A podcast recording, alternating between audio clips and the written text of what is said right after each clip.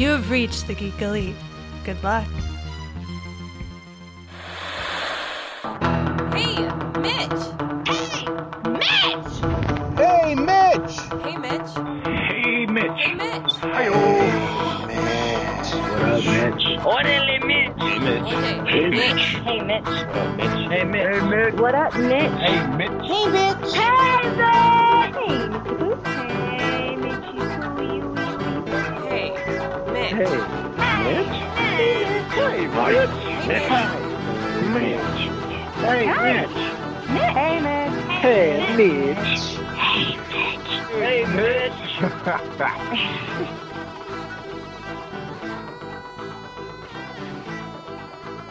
I'm down here on the convention floor of UmaCon 2019 with comedian and artist Kid Ever. Interviewed you before at Blazing Saddle Com- uh, Comic Con in San Luis. Now you're here at UmaCon. Differences? I mean, it's the same area. Yeah. I mean, we are literally Some- the same county. You know, the same. A lot of the same people are here, waiting to see if a couple more come. Because I was hoping to see some people again. I always like to make friends at the conventions that I go to. So, you know, stay in touch with a few people here and there. And You know, that's a good that's a good question. Like, how how many conventions do you do in a year? you know, because comedy has taken over so much, I usually only do the conventions if I can blend the comedy and art together. Okay. So I'm only doing now because I am still doing some other art projects that haven't been released yet. And so when I release those, I'll be able to do more conventions, even if I don't have the comedy involved, Right. Because I'll have more product that I can sell. Um, but um, it's collaborations with other people. So when those hit, I might do some just comic and art stuff without the comedy involved. But um, because I've been doing so much comedy and I've done little comedy tours and stuff, because things are really exciting lately, and I'm getting a lot more opportunities than I deserve. Um, I'm only doing probably maybe half a dozen or so in a year.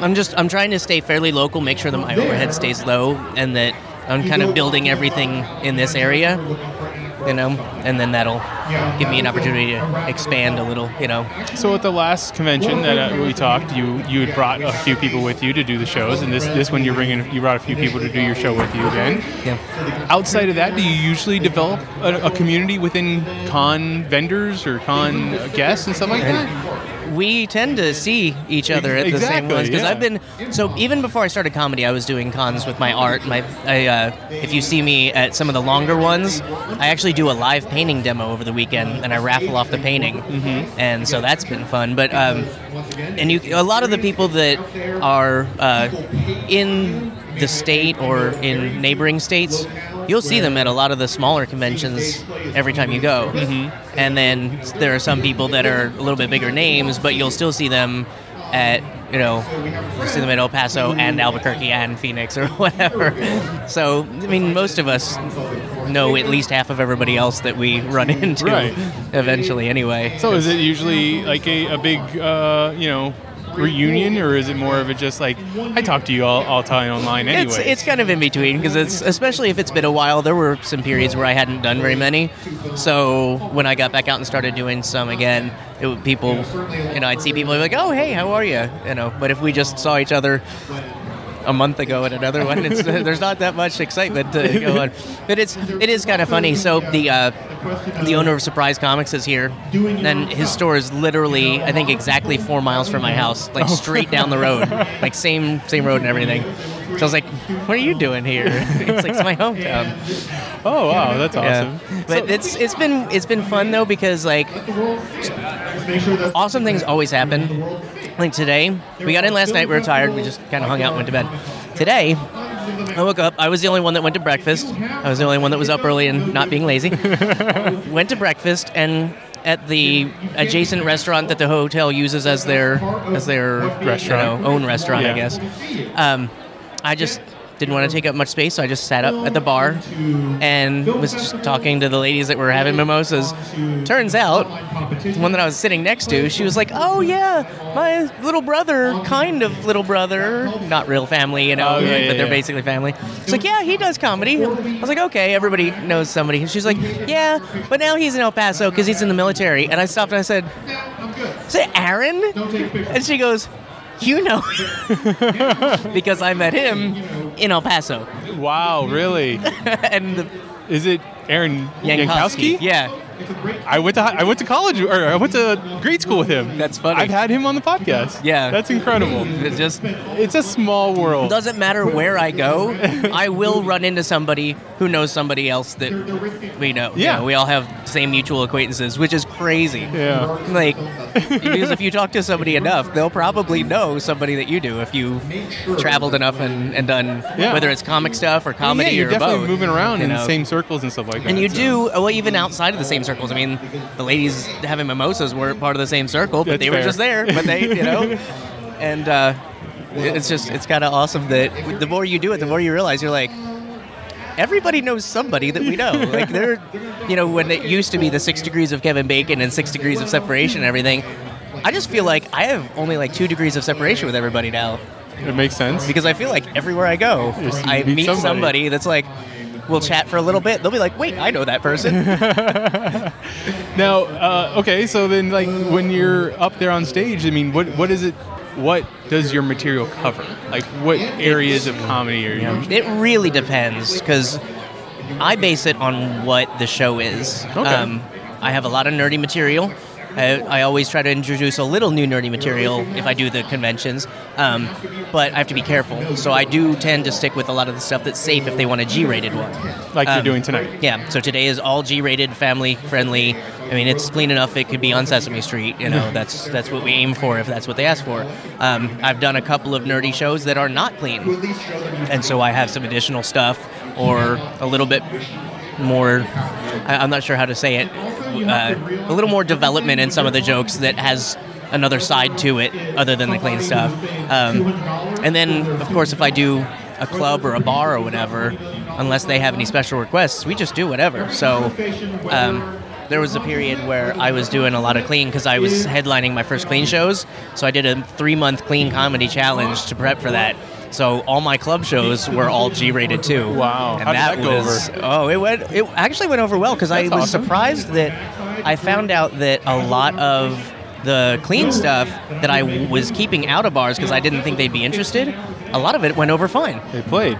and it went over even better than some of the you know sex and, and language and stuff Right. jokes. And uh, and so I was surprised because I was like, you know what, I can use this in more than just the G-rated shows. I can still fit some of this in depending on the crowd; they'll enjoy it. So I was surprised in a good way though. That's good. But I mean, I do.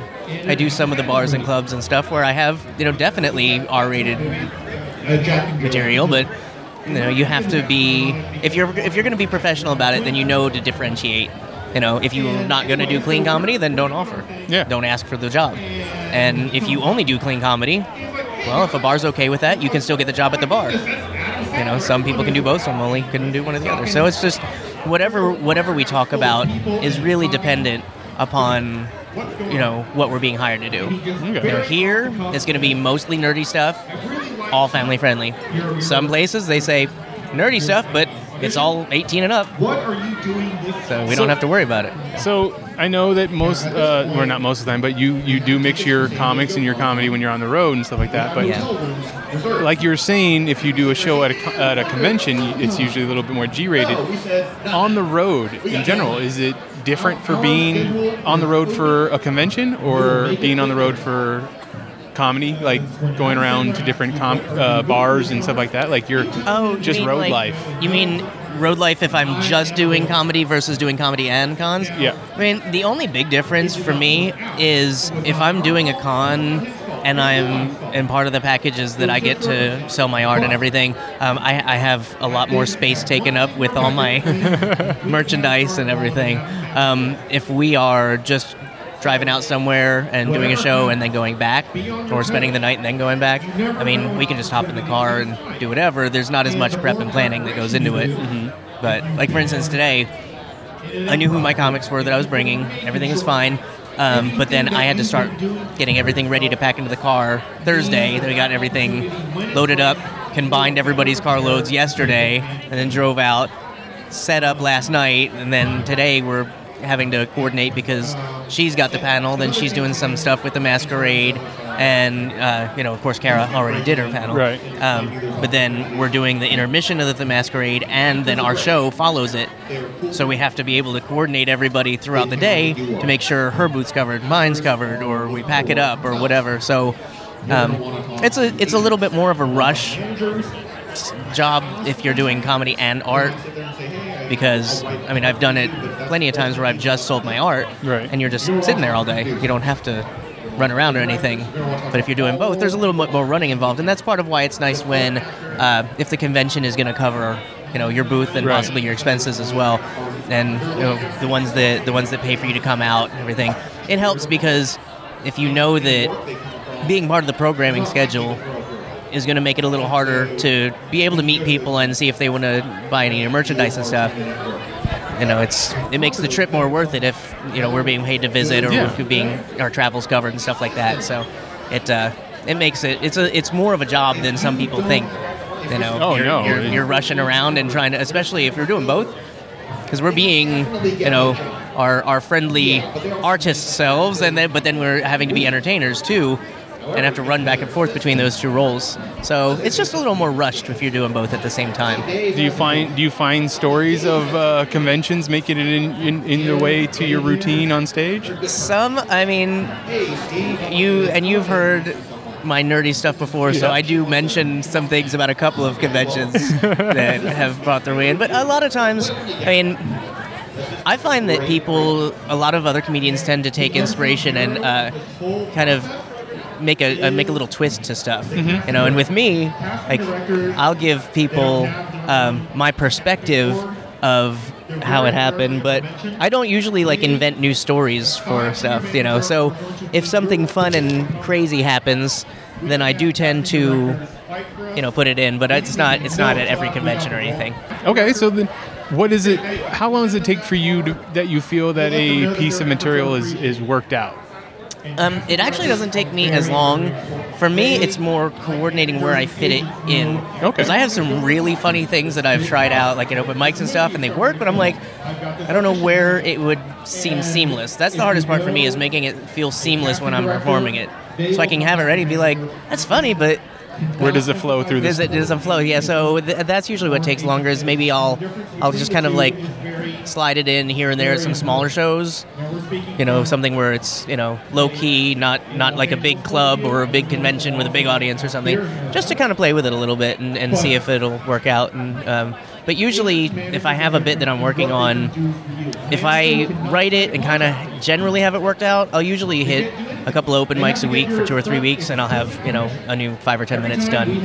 So it doesn't doesn't take me months and months to do. Some people say, "Oh, it takes so long," like when you're first starting, it takes a while to get really get your ideas you know flowing right. But I mean, after a few after a few years, it's a lot easier to just be like, okay, here are the jokes, here are the ideas. Let me rearrange them every day and see what works best. And okay, good. You know. And usually at open mics, is it is it is it a is it supposed to be a fight uh, like a tight five or ten minutes? Like- Usually, it depends. Like with mine, I base it on how many people are there. So if I only have ten comedians there, I'm like, well, you know what? We try to run for at least two hours, so everybody can do ten minutes. And that's why a lot of them come to buy because they know if they're lucky and it's an off night, not many people are there, they get plenty of extra time to practice. So usually I give seven or eight, sometimes ten. There was one time only four of us came. I was like, well. I think there's a dust storm coming. Nobody's here. Everybody can have a maximum of 20 minutes. They were like, 20 minutes? I was like, well, you don't have to take 20 You don't have to take it all. But if you want extra practice time, hey, I already drove in it because my open mic was an hour from my house. I'm like, I already drove an hour to be here. Might as well. If I don't have to leave right away, go ahead. Joke for 20 minutes. We'll see what you got.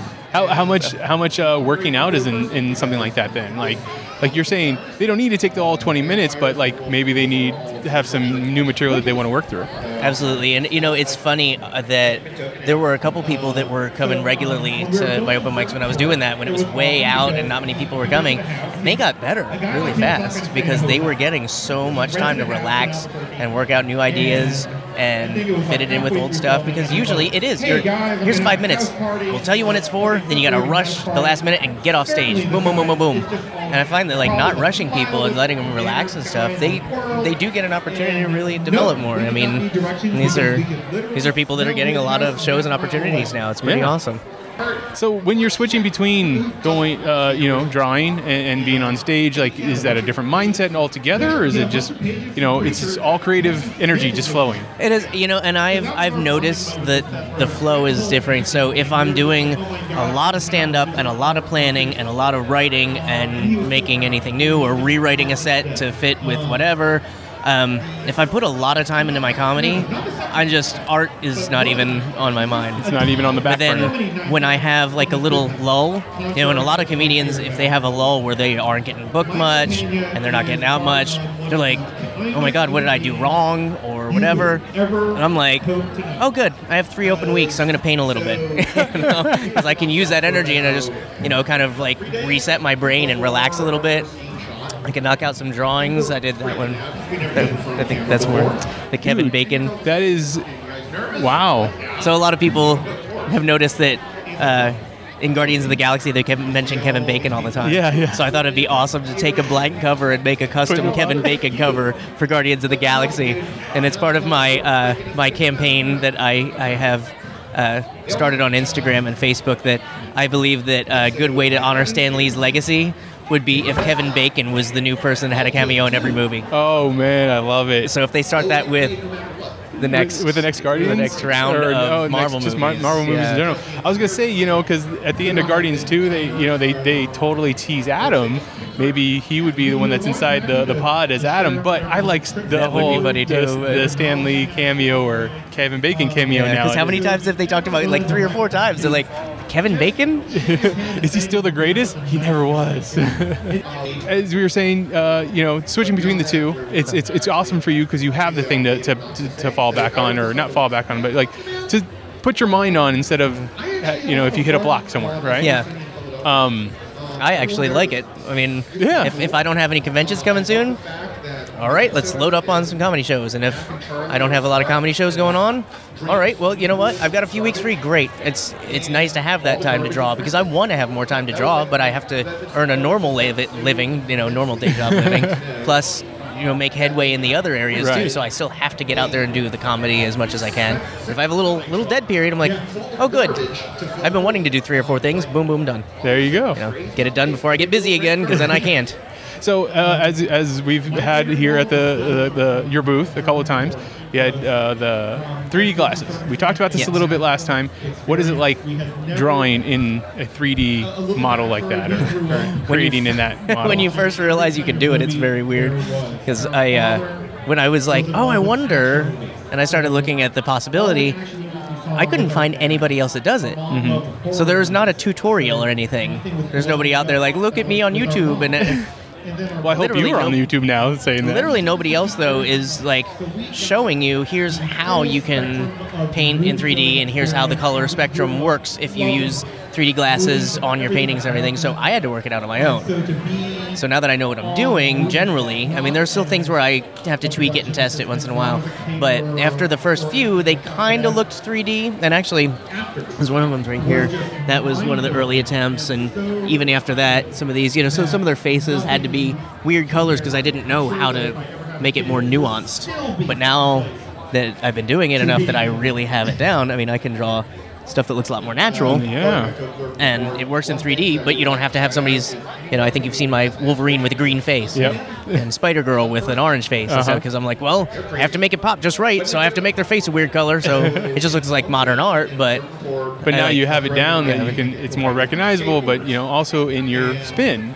So, uh, what have you found something in particular that you you like to to draw that so style?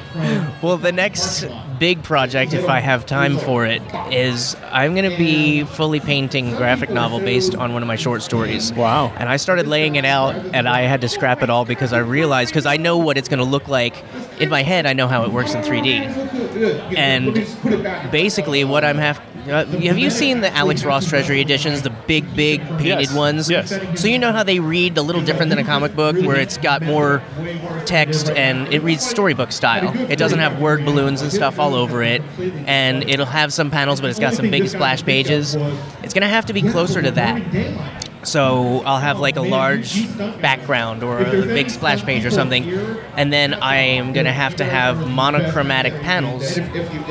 So because if each panel is in 3D, then your eye is, is gonna just be ah, what's going on here? But if I have a main panel covering most of the page in 3D, and then each individual panel is monochromatic, so it'll be like one will be all in blues, one will be all in reds, one will be all in purples, and I'll just know where to lay them so that they'll kind of be some will be a little further forward or backwards or whatever, and it'll make sense. Even describing that to anyone probably takes more imagination from everybody than you would, you would expect. Yeah. Because I mean, Now, again, now try putting it on I'm- your side. because I'm the only one doing this, and then I'm having to basically invent every time I do something new with it. I have to invent how to make it work.